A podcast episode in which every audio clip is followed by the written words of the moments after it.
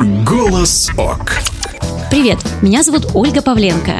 Я логопед-фонопед. Кто? Это такой педагог вашего голоса. Я развиваю природные данные голоса и делаю его лучше педагогическими методами. Это «Голос ОК» – подкаст о силе и здоровье голоса, где я и мои гости разговариваем о том, в чем сила голоса и как ее применить. Мы рассказываем, советуем и предостерегаем от ошибок. Может ли кефир испортить голос? Техника безопасности детского голоса и мутационная дисфония у подростков. Кто и как зарабатывает голосом, а также при чем здесь аллергия и гормоны.